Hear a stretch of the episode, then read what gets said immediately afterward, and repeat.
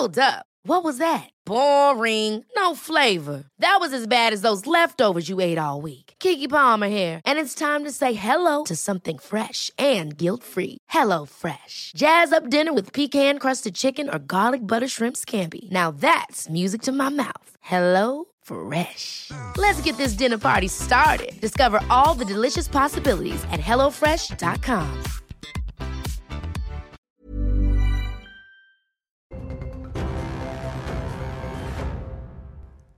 Sacha, aujourd'hui, un sujet qui nous concerne tous, absolument tous, même les animaux d'ailleurs. Euh, le passage à l'heure d'été, donc c'est prévu pour la semaine prochaine, dans la nuit du samedi au dimanche. Il va falloir, quand il sera 2 heures du matin, en fait, il sera 3 heures du matin. On va passer à 3 heures du matin. Donc, on va perdre une heure de sommeil. Alors, autant le passage comme ça sur euh, nos, nos téléphones, sur tous les appareils électroniques, ça va se faire tout seul. hein. Automatique. Bon, c'est automatique, mais autant pour nous, pour notre organisme, c'est très, très compliqué. Alors, ce que je comprends pas, c'est pourquoi est-ce que c'est si compliqué alors qu'en fait, c'est comme si euh, on dormait une heure en moins pendant une nuit. Ça devrait pas être aussi dur de, de- de se réadapter? Alors non, non, non, non, non, ça n'a rien à voir avec une heure en moins de sommeil. C'est en fait, on va être avec... À, à deux heures, il sera trois heures. Oui, alors il y aura une heure en moins de sommeil, mais on va être surtout décalé de deux heures par rapport à la lumière naturelle, au soleil, à la nuit, euh, mais à tout ce qui est naturel. On va avoir deux heures de décalage. L'heure d'hiver, c'est une heure de décalage par rapport aux jours normaux, et l'heure d'été, c'est deux heures de décalage. Pour te donner un ordre d'idée, on estime quand même que notre corps met entre euh, 8 et 20 jours à s'adapter au passage à l'heure d'été. Mais pourquoi il a besoin de, de s'adapter C'est ça que je comprends pas. Qu'est-ce qui doit changer? Qu'est-ce qui change au moment où on, on change d'heure? Je vais t'expliquer. En fait, tout va changer. Parce qu'en fait, on va être le matin beaucoup plus longtemps dans l'obscurité et on va être le soir beaucoup plus longtemps à la lumière. OK? Or, tout notre système fonctionne à partir d'un chef d'orchestre. C'est une horloge biologique, si tu veux, une horloge euh, réellement. hein, on a une horloge biologique dans le cerveau. Donc ça, c'est le chef d'orchestre. Et en fait, cette horloge va donner, comme ça, il y a plusieurs musiciens qui ont chacun leur partition. Le système digestif, c'est une partition. La vigilance, c'est une autre partition. Euh, la tension artérielle, c'est une autre partition. La température corporelle aussi. C'est-à-dire plein de Voilà. fonctions euh, du corps. Et tout ça, c'est synchronisé essentiellement à partir de la lumière. Mhm. Je, m'explique et je vais te montrer ça en image. Tu vois, quand il fait jour, les, les- les rayons euh, lumineux vont passer à travers l'œil, Oui. vont aller être transmis au nerf optique. Et ce nerf optique est relié directement au cerveau. Et il va prévenir notre cerveau. Hop, hop, hop, il faut se réveiller. Donc, on va stopper l'hormone du sommeil qui s'appelle la mélatonine. Tu vois, elle est barrée. Et on va stimuler, au contraire, toutes les hormones de l'éveil, le cortisol, l'adrénaline, la sérotonine, tout ça. Donc voilà ce qui se passe quand il fait jour. Et en revanche, quand il fait nuit, donc la baisse de la lumière, la baisse de la luminosité va cheminer pareil par le nerf optique et va aller alerter le cerveau, le prévenir. Hop, hop, hop, là maintenant il faut penser à dormir.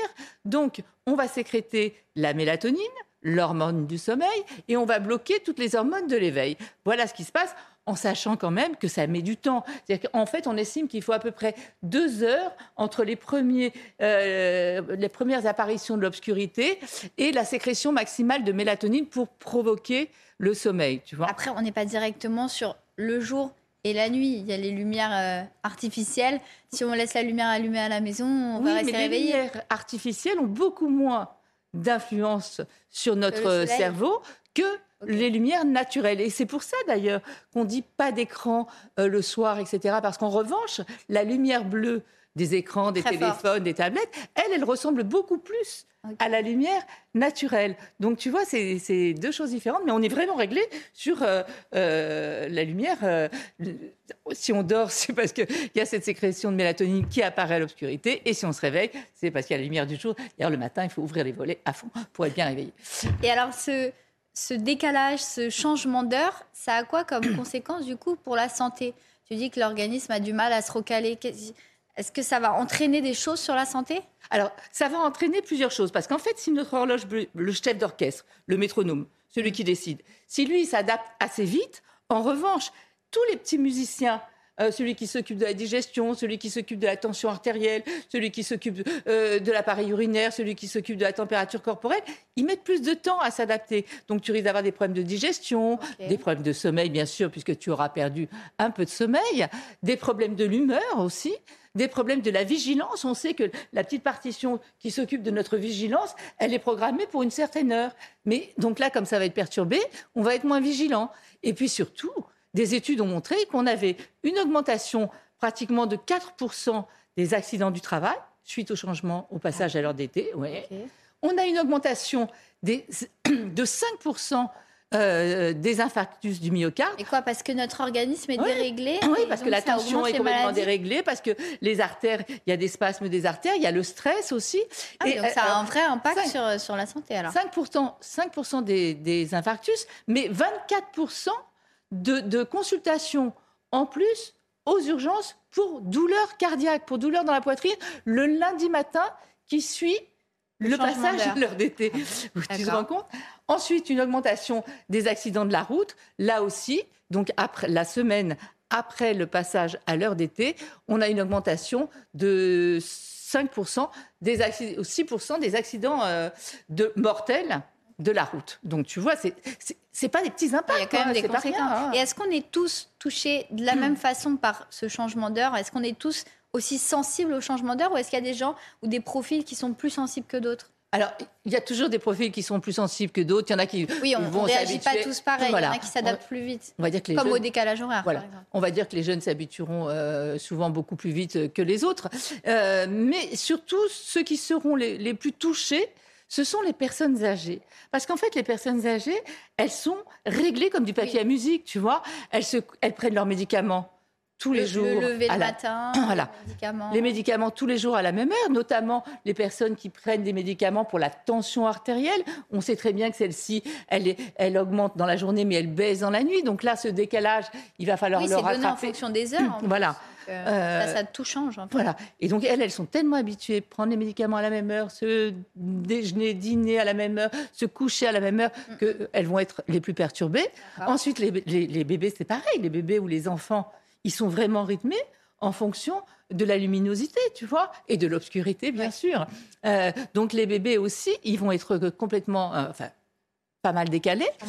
Ensuite, il y a les personnes qui ont déjà des troubles du sommeil, qui oui, elles parce aussi. a dit que ça entraînait en plus des troubles du sommeil qui elles aussi vont être décalées. Je te parlais des animaux, mais les animaux aussi sont décalés. Il va falloir les recaler. Il y a certains animaux qui sont très sensibles au changement d'heure. Alors je reviens aux humains. Est-ce qu'on peut donner des, des, petits conseils pour éviter, enfin pour adapter au mieux notre corps pour qu'il soit pas trop perturbé par ce, ce changement d'heure? Alors, si on a fait une émission sur ce sujet une semaine avant le euh, passage à l'heure d'été. Euh. C'est justement parce qu'en fait, il est brutal ce passage à l'heure d'été. C'est-à-dire que voilà, c'est-à-dire que tu le samedi, tu perds une heure. Voilà, tu perds une heure et donc il va falloir se recaler. Il va faire nuit euh, le matin, il va faire jour, le, soir. Tu n'auras pas envie d'aller te coucher. Donc et tout ça c'est très brutal.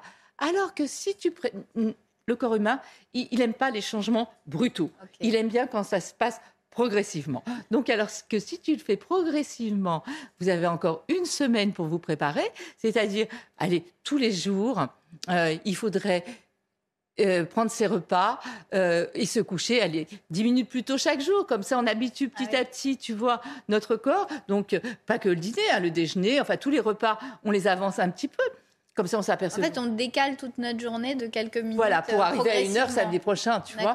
Euh, pareil, avoir une activité intense, s'habituer à être très actif le jour et être très, très actif samedi prochain. Comme ça, vous endormirez bientôt le, plus tôt le soir. Et comme ça, cette heure de sommeil, vous, vous, en aurez moins les conséquences. Éviter les écrans, bah, c'est une évidence, on l'a dit tout à l'heure, hein, pour éviter, pour s'endormir plus facilement. Et éventuellement prévoir, tu sais, parce qu'en fait, il, va faire jour quand on va se coucher. Euh, enfin, pas tout de suite, mais après, les jours vont allonger.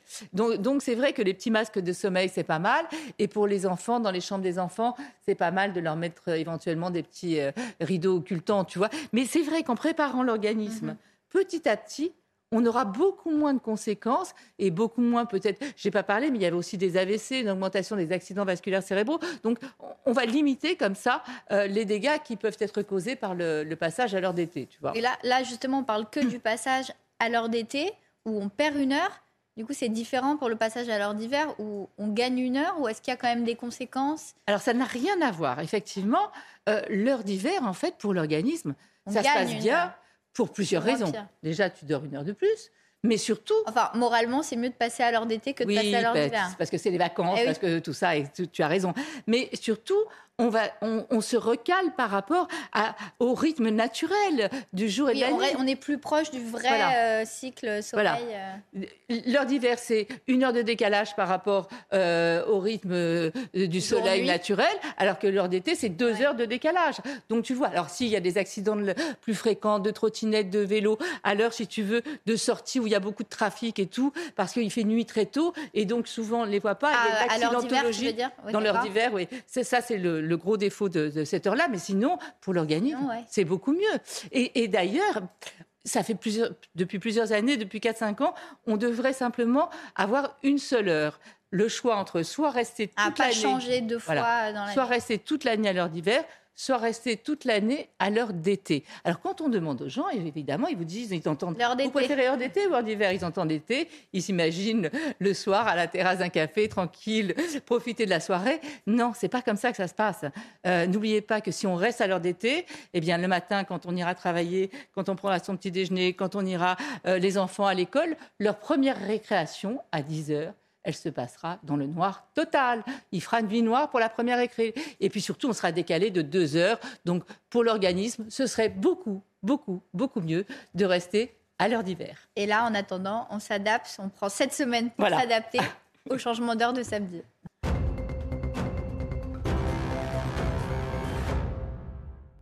Docteur Martin Blachier, bienvenue. Je rappelle que vous êtes médecin de santé publique, épidémiologiste. Et aujourd'hui, vous vouliez réagir sur euh, tout ce dont on a beaucoup parlé cette semaine, hein, notamment l'augmentation de la consommation des psychotropes chez les très jeunes. Euh, vous allez d'abord nous rappeler un petit peu, bah, on le voit, hein, nos enfants en surdose, euh, Exactement. etc. Les chiffres sont là. Absolument, les chiffres sont là et c'est un des marqueurs ah. très importants qui est objectif. Euh, c'est très difficile en fait de mesurer l'état de santé mentale d'une population. Et l'augmentation euh, des traitements euh, psychotropes, c'est-à-dire tous les traitements qui sont là pour pallier un mal-être qui doit être traité, c'est un très très bon traceur. Mais quand vous dites augmentation, voilà les chiffres. Non, non, mais c'est une explosion. Euh, c'est quand même 50%. On va rappeler que les antipsychotiques, c'est pour traiter euh, la bipolarité, la schizophrénie, euh, que les antidépresseurs, bon ça, tout le monde sait ce que c'est. Psychostimulants, c'est plutôt pour traiter tout ce qui est hyperactivité, exactement, les TDAH, on dit, et puis les hypnotiques c'est pour les insomnies qui ont effectivement. Et pourtant, vous dites qu'a priori, il y a quand même une erreur de diagnostic. Expliquez-moi. Alors en fait, moi, ce qui m'a choqué, c'est la façon dont le sujet a été traité. On a constaté, dans les bases de l'assurance maladie, qu'il y avait une explosion de la consommation de tous ces médicaments chez les enfants. Et la réaction qui a été, c'est de dire... Quand on dit chez les enfants, c'est les moins de 20 ans. Les moins de 20 et c'est entre 14 et 21. C'est entre 2014 et 2021. Et on a dit, oh là là, c'est un scandale. Les médecins surtraitent les enfants euh, ils les prennent pas bien en charge et on a tendance à trop mettre mm. euh, de médicaments antidépresseurs, de médicaments anxiolytiques. Moi, c'est pas du tout la conclusion que j'en fais, c'est que ce qui m'attriste pas, c'est qu'on traite de façon médicamenteuse avec des traitements efficaces les symptômes dépressifs chez les enfants, par exemple.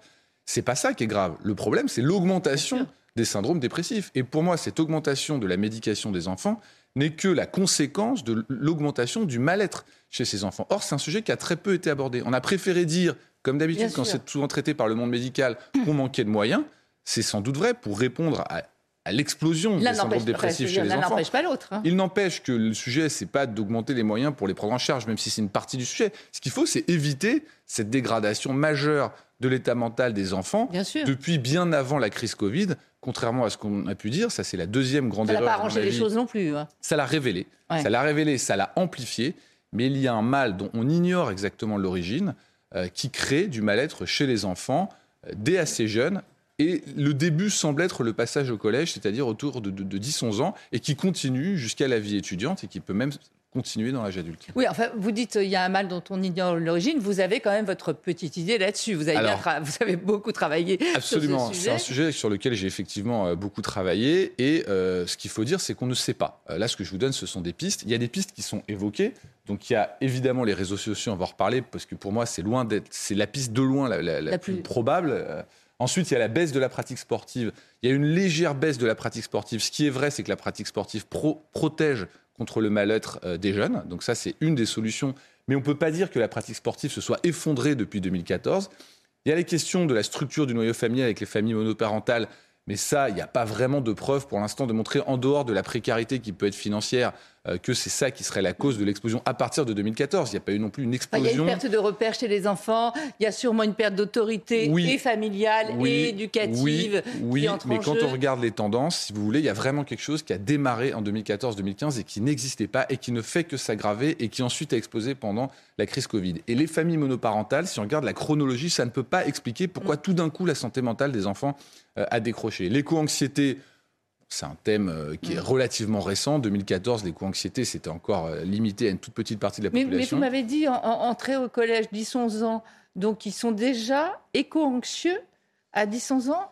L'écho, c'est, ça peut être la famille, ça peut être ce qu'ils voient à la Oui. télévision, ça peut être ce qu'ils voient sur les réseaux sociaux, sûr, effectivement, qu'ils leur est transmis. C'est une des causes qui est relevée par les psychiatres et les pédopsychiatres qui disent qu'ils en voient, mais c'est pas la grande majorité euh, des problèmes de santé mentale des enfants. Et ensuite, la pression scolaire. Alors là, pour le coup, moi, j'y crois absolument pas.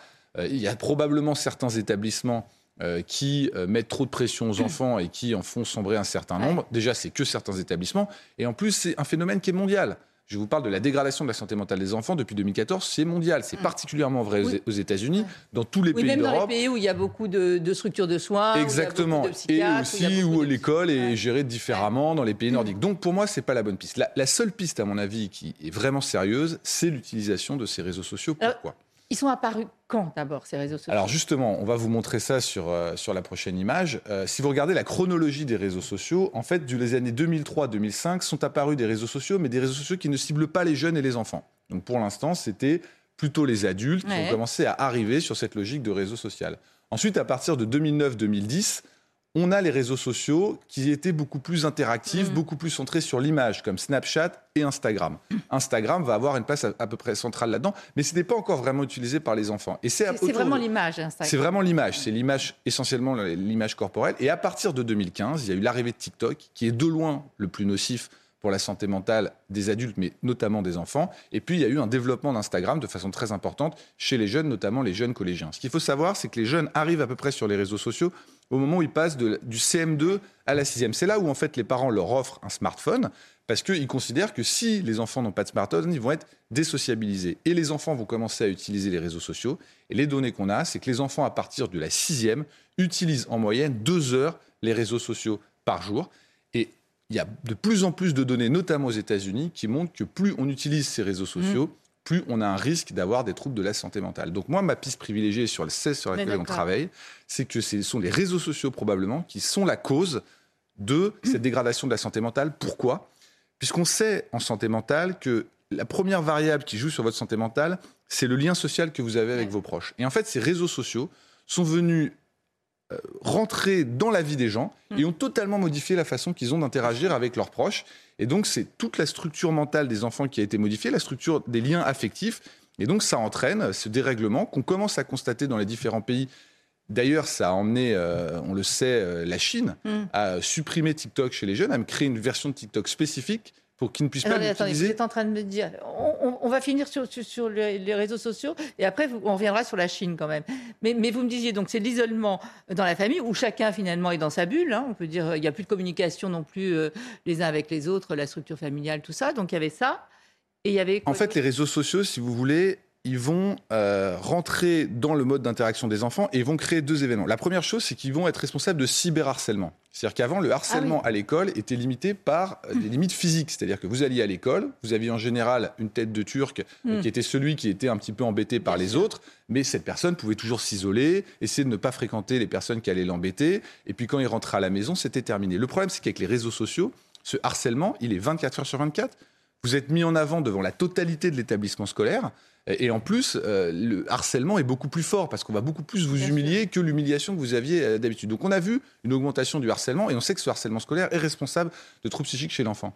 Et ensuite, il y a un autre phénomène qui est un phénomène d'addiction, tout simplement parce qu'en fait, les réseaux sociaux sont gérés par des algorithmes d'intelligence artificielle dont l'objectif c'est de faire que vous De restez de plus en plus. Et en fait, on sait que ça déclenche des, des- des boosts de dopamine, exactement comme une drogue. Et en fait, les enfants vont être quasiment drogués au réseau social et ça va devenir un espèce de mécanisme cérébral qui va se mettre en place. Et donc, en fait, finalement, les enfants vont être sous l'emprise de ces réseaux sociaux et ça va complètement prendre toute la place dans leur cerveau, exactement comme une drogue prend la place dans le cerveau d'un addict. Donc plus l'isolement où chacun est dans sa bulle, où euh, les parents sont de leur côté, les frères, les sœurs et tout. C'est, euh, on n'a jamais été aussi loin en étant aussi proche. Quoi. Euh, exactement, voilà. exactement. Euh, euh, autre chose aussi, vous avez parlé de l'image.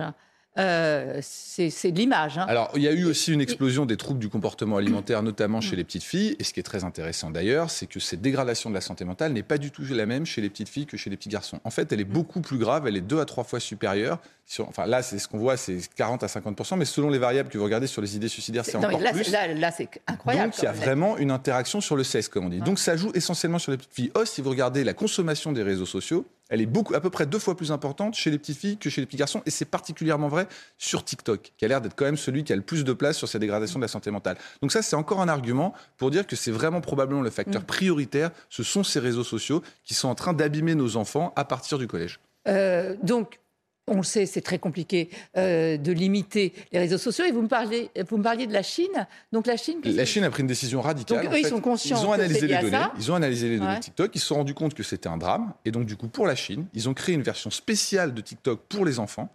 Et les enfants ne peuvent y avoir accès que 40 minutes par jour.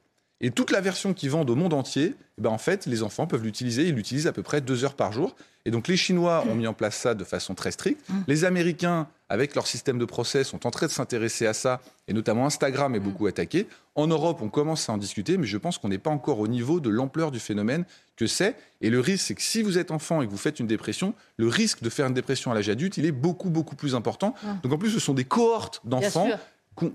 Qu'on va suivre pendant des années et on est des en train années. de fabriquer un monde d'adultes Exactement, euh, qui exactement, va mal. qui va être détruit sur le plan Mm. psychique à cause de l'utilisation très précoce de ces réseaux sociaux très toxiques. Alors sans doute qu'on arrêtera un jour, mais il est urgent d'agir, puisque sinon, effectivement, c'est des cohortes d'enfants qu'on condamne. Il est urgent d'agir. Pour ça, vous aviez aussi donc limité. Limiter les réseaux, réseaux. sociaux, c'est une urgence, Et la pratique sport sportive, et la pratique sportive, parce qu'elle protège effectivement contre ce phénomène d'addiction aux réseaux sociaux. Et quand vous faites du sport, vous ne faites pas des réseaux sociaux, donc ça protège également. Mais ce que fait la Chine, on pourrait pour une fois s'en inspirer. Je pense qu'il faut regarder de très près. Et s'ils le font, c'est qu'ils ont une raison. Et c'est pas contrairement à ce qu'on entend pour éviter que les enfants aient de l'information. C'est vraiment parce qu'il y a un vrai phénomène toxique de ces réseaux sur le cerveau des enfants.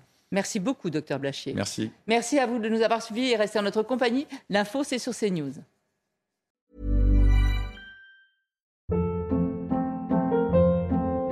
Hold up. What was that? Boring. No flavor. That was as bad as those leftovers you ate all week. Kiki Palmer here, and it's time to say hello to something fresh and guilt-free. Hello Fresh. Jazz up dinner with pecan-crusted chicken or garlic butter shrimp scampi. Now that's music to my mouth. Hello Fresh. Let's get this dinner party started. Discover all the delicious possibilities at hellofresh.com.